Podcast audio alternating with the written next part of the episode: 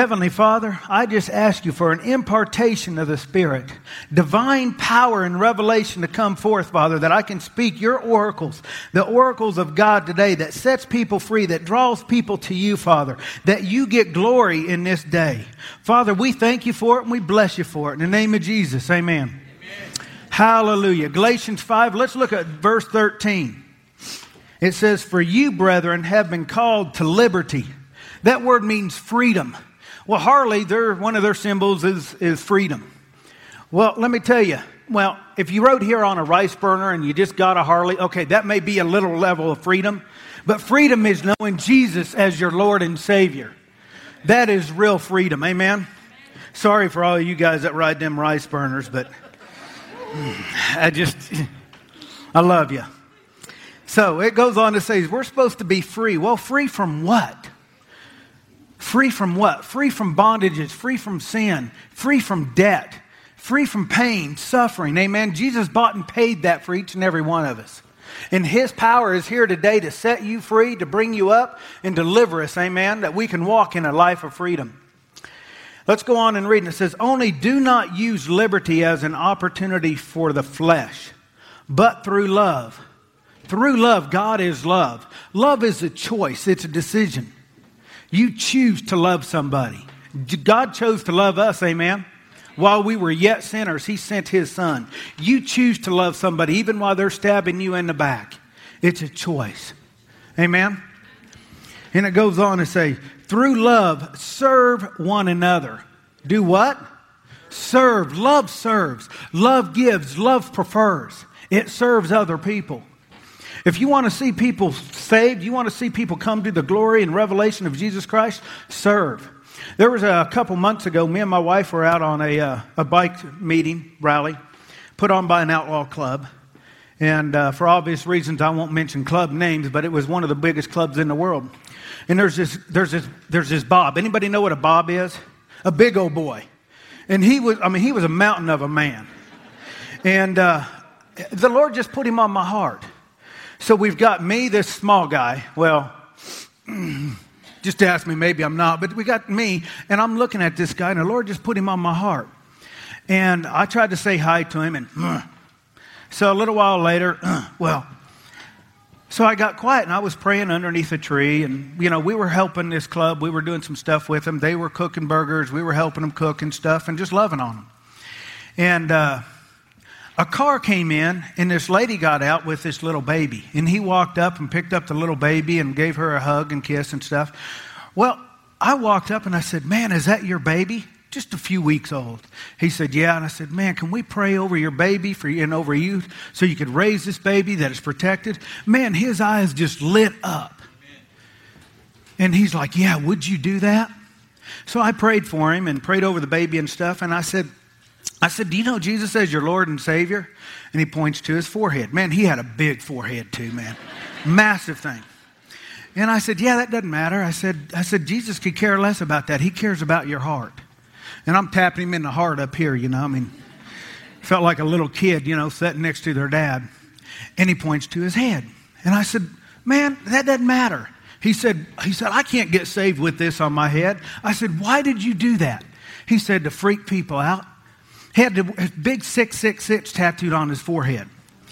But see, Jesus doesn't care about that. He cares about a man's heart. So what? He did something one day that was to put that on his forehead to get attention. But he didn't want to go to hell. And before we got done, man, he had tears running down his eyes, got saved. Right then and there, in the middle of that camp with all his brothers there. Well, come to find out, we were supposed to get together that was on a Sunday afternoon. We were supposed to get together on the next week. He happened to be from the West Coast, but he was in Missouri. He was hiding out from some guys that have this little symbol on their back that says FBI. So he was hanging out there with us. And come to find out that they had busted him 2 days later. What if we weren't there serving? Where would he be for eternity? He may be saved, but he may not be. But if you go out and you serve people and serve one another, God will get glory. Amen? Amen. My question to you today is, where are you serving the King, the creator of heaven and earth? Amen? Let's continue reading on. Man, that just blessed me about that. Well, I told him, I said, he said, well, what am I going to do about this? I said, put a circle and a line through it. And he got this big smile on his face. He said, man, that's cool. I thought it was a pretty good response for him. You know, what am I going to do with this? God doesn't care about that. He cares about a man's heart, not something on the outside. The only difference between him and me is some of the things he did, he got caught. When I was younger, anybody here ever do some stupid things? Don't raise your hands, you know. I'm going to go over today some reasons why people don't serve the King of Kings and don't serve in their church the way they're supposed to. In the Amplified of this verse, it says, only do not let your freedom be an incentive to your flesh and an opportunity or excuse for selfishness. For selfishness. You know, a lot of clubs are like, love you, brother, but I gotta thump you. That's not love. Amen? Love it prefers, love protects, love covers. And it goes on to say, through your love, you serve one another.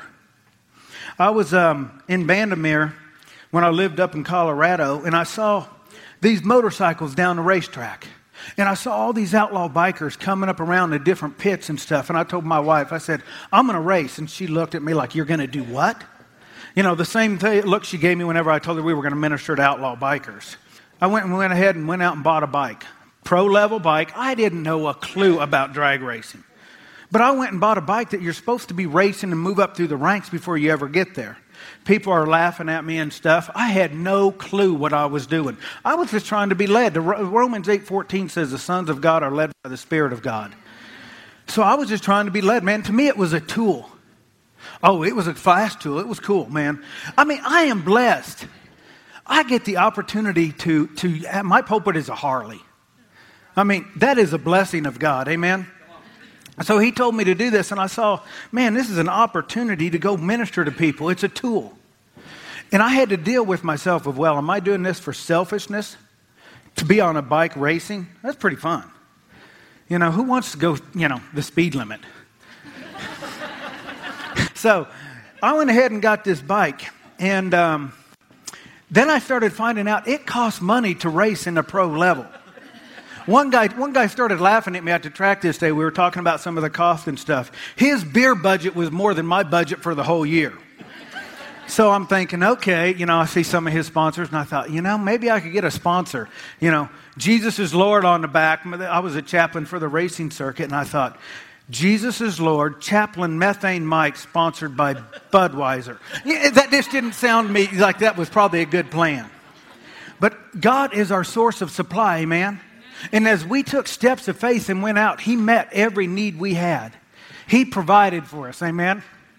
I was talking to a gentleman out front here, and he's like, man, I want to get involved. And he goes, you know, one of these days I'm going to get a motorcycle. I said, man, take a step, start serving, and God will provide that tool for you. He will bring it in for you. You need something done in your life, find out where you can serve, where you can help other people, and God will bring you up and out. Amen. Well, there was a day in let's see, it was May 19th, 2002. I'm at the track. And man, it was a nice day. I told the guys, let's go ahead and get the bike ready. But there was something inside that said, you know, today's not your day to race. Man, I'm out there to race. But see, there's a day that you're supposed to seek the Lord and whether or not you're supposed to serve or be fed. You remember that story with Mary and Martha? Jesus, what did he say? Man, when Jesus calls your name twice, that's when you just get on your knees and start to repent. He's like, Mary, Mary, there's one thing that matters. There was a day that she was supposed to be serving food and cooking. But that day, she was supposed to be at the feet of the master getting fed. Well, I was supposed to be loving on people. At the racetrack, different people would come by. They'd ask me to come by their track, by their race trailers and their pits. And he'd ask me to pray. A lot of wives ask me to come pray for their husbands. You know, for some strange reason, they see the guy going down there. He's been drinking beer, and they know he's getting ready to go down the track. It opened up a lot of doors to pray. Amen. And that's what I was supposed to be doing that day. Well, they call pro bikes. I ignored it. I'm like, let's go, guys. Let's get down there. So we're down there in the pit and at the starting lines, you know, and a few people come up, and I'm praying over them. Still had that eerie feeling in my gut. And I ignored it. I was supposed to be serving that day, not just racing. I was supposed to be ministering to people the goodness of God. And how many here have ever lived a life where they've got everything right every day? Because I want to meet you. Because that's not me. And I missed it. I missed it big time. I'll come back to that a little bit later. But so we're at the track. Remember that, okay? Well, some Christians are very selfish. When I was racing, I told the people that were in my pit crew, one thing we don't do is strife. See, strife is the manifest presence of Satan. You ever walk into a place, a person's home, and you walk in a door and you can just feel it. There's been fights going on in there. You can tell it. They're putting on a big smiley face, fake. Anybody here ever done it? I have. And that's the manifest presence of Satan. I said, we can't have that. You allow Satan to come in with strife, you're opening the door for problems. That's a problem with a lot of churches today. They allow strife to come in their teams and in their groups. And God's not being glorified. He's not being built up. He's not being manifested. When there is peace, see, the Spirit of God is a spirit of peace. It's a spirit of joy. Man, you want the power of God? Avoid strife at all cost. Keep that door closed. Amen? Thank you, Jesus. Hallelujah. Let's continue on. It says, for all the law is fulfilled with one word, even in this, you shall love your neighbor as yourself. Will anybody here like to be served? See, I like to be served. You can ask my wife. She'll tell you that I like to be served. But see, that's flesh. You want a strong marriage, you need to serve each other. Amen? Prefer each other. Yes. There's no matter what you try to do with education, money, you can't fill that void. When God says to serve one another, you can't fill it with anything other than serving your brother, serving your sister. There will always be that void, that emptiness until you get out and do what God's called you to do. Amen? Thank you, Jesus. I remember there's this other outlaw club. There's a lady, Shara, and I met, and she was from the Bronx up in New York. Man, she was tough. I would if I was in an alley, I want her on my side. I mean, even if that big old Bob was there against me, I want her. She was tough, man. And, you know, we found out that her two sons are, well, one of them was killed, and the other one was in prison. He was in a club, and the reason he was in is because he blew up the clubhouse of one of their competitive enemy clubs. So the feds kind of decided it'd be good to put him in the pen for a few days. And so she's raising her other kids and the grandkids. And man, they are there. You ever been to a place where you didn't even feel comfortable sitting down on the couch? So the Lord put it on our heart for us to go ahead and buy her a van, to help her fix her house up, and to support her as a widow. I mean, her husband had died, and she's still raising little kids and grandkids. And so we started taking care of her, supporting her every month. And she called me Yup. I don't know why she called me Yup, but it became known throughout their club that I was Yup. Short for yuppie. Yeah, okay, no comments. And so she called me. She passed away not too long, but she called me Yup for years. Because of us ministering to her, ministering the love and the goodness of God, she got saved. Man, she was a hardcore woman. And because of that, her kids got saved. Well, her son, who's in prison for the club, expected his brothers to take care of his mom. It never happened. He ended up getting saved and out of the club. Man, his forearms are bigger than my neck. He is a massive man. And because of serving and loving on him, he got saved. You know, that's just the goodness of God. As you serve, and don't expect it to pay. See, Jesus doesn't pay on payday every Friday, but he does pay. Amen. Amen. You serve him and he will take care of you and he will bring people out. Don't give up on people that you've been ministering to and loving on for years. Amen. You keep it up with expectancy. God will bring them up. Amen. He will bring them out. Let me give you another reason. I mentioned strife. Let's continue on with this. It says, but if you bite and devour one another, beware lest you be consumed by one another. I like the NLT. It says, but if you are always biting and devouring one another, watch out. beware of destroying one another. Beware of destroying one another. There was another guy, I remember this, kind of a funny story. And he calls me one day and he goes, "Hey, Mike," he goes, "pray for me." I'm like, "All right, man." He goes, "I got to go take care of some business." He goes, "I got to go thump a guy." And I'm like, "Man, I thought you got saved." He goes, "Yeah, I did." But he goes, "God and I talk every day." He goes, "We talk. And God says, it's okay. It's just business." He goes, "Now, if I was upset and just thumping him," he goes, "that'd be sin." But he goes, "It's business. It's club business, so that's okay." So he went and thumped the guy, and he called me back and he says, "I only thumped him a couple times." He goes, "I did good." Okay. So when you're ministering to people, you've got to understand where they are and don't judge them, amen? Well, he called me not long after that, and he was down in Laughlin at the River Run. And he called me, he said, "Mike, it's a good day to die." And I said, "It's not a good day for you to die, brother. It's a good day for you to live." And he said, "Well, some things are going down." Well, we ended up praying with him and stuff. There was a shootout in a casino down there between two clubs. He ended up leaving. He was in the middle of them, and he ended up leaving the clubhouse to go back to his hotel room 3 minutes before the shootout started. It pays to be led, but you know what? What if we did not love on him where he was? Did not go into the highways and byways and preach the gospel so that the church may be full? He'd probably be dead right now. He was right in the middle of it. But he's an awesome guy today. He's alive. He's doing well. But see, that's strife. Men died that day because of strife. One reason people don't serve in the body of Christ is because there's strife in the church. They don't want to be a part of it, so there's too much arguing going on. There's people that's family reunions. People don't show up because every time they show up with the family, there's fights. That doesn't give God glory, man. Go in trying to figure out how you're going to serve your family, how you're going to serve those in-laws or outlaws if you've got some like I've got. First time my mother-in-law met me. We rode from Houston to Dallas to meet her, and we had ridden in through the rain and everything. You know, all she had heard is, you know, a little bit about me. And man, my face was just black with mud from riding through the storm and stuff. And that's the first time she met me. She's looking at my wife like, "What are you bringing home?" By the way, Shara, would you please stand up? This is my pretty wife, Shara. Let's put up with me. Thank you, Lord.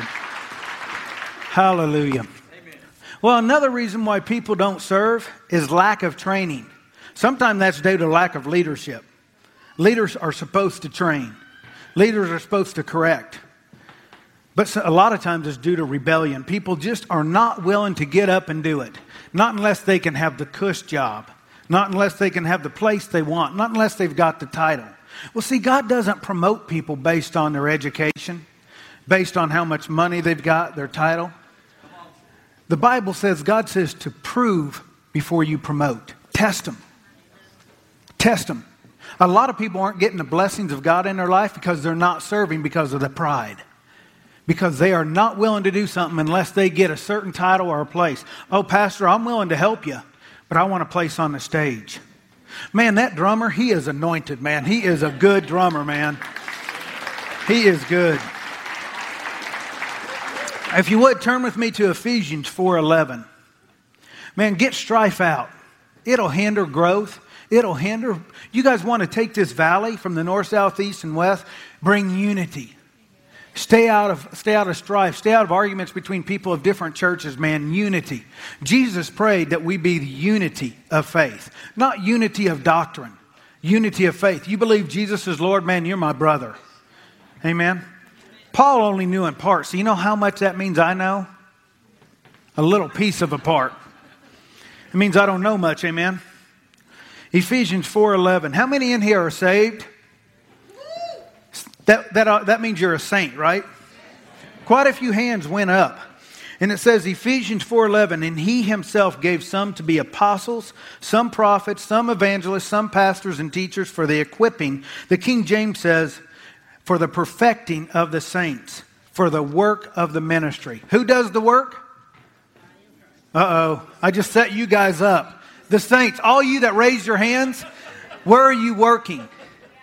for the perfecting. That word perfecting doesn't mean perfect like we think it does. It means the equipping, the maturing, the completion, the growing up, that you can do the work of the kingdom.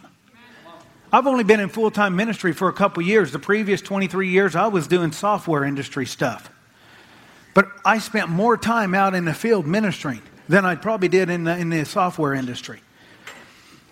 What are you doing for the kingdom? Amen? Let's continue on. For the edifying of the body of Christ. So that's the building up of the body of Christ. Till we all come to the unity of faith and the knowledge of the Son of God. Your pastor is a gift to you. Amen? He is a gift from God to build you up, to edify you. Notice, I didn't say to make you perfect. God wouldn't put that on him. To make you guys perfect, looking around? No. For the maturing of you, for the equipping of you, that you can do the work of the ministry. Amen? To the measure of the stature of the fullness of Christ, that we should no longer be children, tossed to and fro and carried about with every wind of doctrine by the trickery of men. You know, there's too many people that are not getting trained up because they aren't willing to serve. And then they get into a battle, whether it be a financial situation, a marital situation, a physical attack.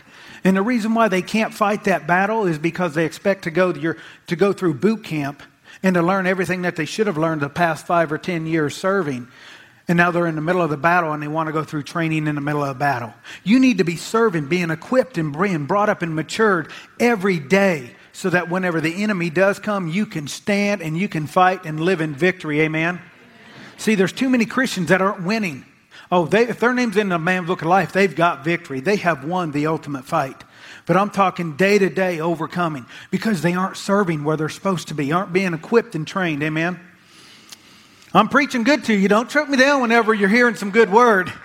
I may be beating your flesh a little bit, but hey, it'll do you good, right? It'll even help you. You know, when I was racing, I had to learn when I first went out, man, I thought I was just twisting the wick, man. Pop the clutch and twist the wick. The first time I did that and that power came on, man, it freaked me out. I'm like, whoa. And then I realized, wait a second, I need to learn from people that have more experience, that have knowledge, that's been there. I need to go and ask them questions. See, pride assumes, humility will ask. It'll learn from other people. And so I realized that whenever I was starting out, especially at the level that I started out in the middle of the pro ranks. That's not normal. Whenever you're getting ready to do something, find out from people. Find out from the leaders, what can you do? Don't say, well, I'm available to do this. You should be available to help the leadership fulfill the work of the kingdom at their time, the time they need you. How they need you, doing what they need. Amen. You want promotion? See, God doesn't promote based on how long you've been someplace. I know a lot of places in the country do, right? How long have you worked someplace? That's how you get promoted. In the kingdom of God, that's not how God promotes. He promotes based on your service, your heart. Amen. You can have a great call on your life, but if you aren't willing to go up and mop the floor, who here would ever give somebody the keys to the cash register to somebody who's not willing to even show up and carry a box from here to here? You aren't going to do it if you've got any wisdom. So why would you expect to be promoted in the kingdom of God without you, God expecting you to do the little things? Amen? Be tested. Well, whenever I was racing, I had to learn it wasn't just going up and twisting the throttle. Releasing the clutch. Man, there was a game going on. Who was going to get in the water box first? That's where you spin your tire and heat them up. Because if you do it too early, the other guy's going to sit there and just let your clutch plates heat up. Let your engine heat up so you blow your engine. He wins the race before you even get started. See, a lot of Christians are letting the enemy set them up. You're running their race. You're running Satan's race rather than your race. You need to run your race, the race that God has called you to run. Amen? So I had to learn not to play their games, but to run the race for me. A lot of boxing. I boxed as a kid, and I found out not only did I not like to get hit, but I didn't really like to hurt people either. Great sport for somebody who doesn't like to get hit or doesn't like to hit. But girls thought it was pretty cool, so that's why I did it. Truth will set you free, amen? I wasn't very good at it either, but You have to have discernment about when you're serving, when you should be serving versus listening. And when you do serve, doing it the way that the leadership wants it done. Amen? Hallelujah. But speaking truth in love. There was a commercial a few years ago. It was pretty bad, but this wife came in and says, "Does this dress make me look overweight?" How would you ever answer that one? You know, it's a setup. There's times whenever the enemy will try to set you up that you need to step back and think, how do I speak truth and love? Never lie. There's never a reason to lie. Who's the father of lies is the enemy of my soul. There is never a reason to lie. But you should always ask yourself, okay, how do I answer this? Do I need to take time? Do I need to change my voice? Do I need to change my tone? Ask, is this going to edify, build up, and encourage them, or tear them down? Amen? But speaking truth in love may grow up in all things into him who is the head, Christ. You know, babies are selfish. Anybody here ever have a baby at 2 a.m. screaming, wanting something? They're selfish. Well, see, Christian babies are the same. They want everything right there. Now, if you've only been saved 2 days and you're not serving and expecting to be served, that's the way it's supposed to be. But if you've been in a church for 30 years and you're still wearing diapers, that's a problem, guys. It doesn't look good. You know, that guy that said he needed to go thump somebody, he hadn't been saved that long whenever he said, I got to go thump him. He was a baby, right? If he had been in a church for 20 years and said, I got to go thump him, that'd have been a different situation. But he was a baby in the Lord. But he was talking to God every day. Glory to God. Amen? You are where you are. But if you've been involved in a church a long time, man, it's time to grow up. You know, there was a guy that was in the Outlaw Club 25 years, and man, he wouldn't respond to us. He was mean. Even in the club, they thought he was mean. And he was known internationally. Well, his father died. And me and my wife and some other people in our ministry were praying about what we could do. So we did a blood drive for him in honor of his dad because we knew his dad had a lot of blood transfusions. And that's what the Lord put on our heart. And I went to him and told him what I wanted to do. Man, it opened up the door for him. He was receptive. That was one of the biggest blood drives, I don't know, at the blood center that in Denver that they told us they had had. So we put this on. Well, man, he opened up the door wide open to us. Well, he ended up coming to a Biker Sunday and got saved. And this guy was in the club for years, 1%, known internationally for some of the things that he did. And so he got saved. It was funny. Whenever he went up, he was the regional president. When he walked up, everybody that was there from his chapter, they were only there because he showed up. You know, the boss is going, we got to go. So he shows up, he walks up to the front, and all these guys at the altar call are looking at each other like, what do we do? So before you know it, the whole altar is filled up with these 1% outlaw bikers over him. Well, a little while later, he called me and he said, Mike, he goes, I'm going to have to start some of my old businesses. He was an entrepreneur. He was in a lot of different businesses. Like if you had gold, he was in a business to get it. If you had nice parts on your Harley, he was in the business to get it, you know. So he was kind of an entrepreneurial guy. And I think you can figure out what he was. I realized one day, not too long after I got to know him, that I took my bike there for some maintenance. And then I realized it was a chop shop and thought, man, everything on a bike that says Jesus is Lord on it, all these new parts are probably stolen off of somebody else's bike that's been chopped. So he called me. He said, Mike, he goes, I may have to get into some of my old businesses to pay for my family, some of their expenses. And I'm like, well, what's going on? Well, come to find out, he had filled out like over 200 applications. You know, and on his job, 25-year, 1% outlaw biker president. Never got calls back for some reason. But let me tell you what, many Christians will lie on an application where this man had integrity. Well, I trust that you enjoyed the first portion of this Biker Sunday service, and I encourage you to stay tuned for the second half of this message as it builds your faith and encourages you to fulfill your call and fulfill your destiny that God has put on your life. Amen? Have a blessed day.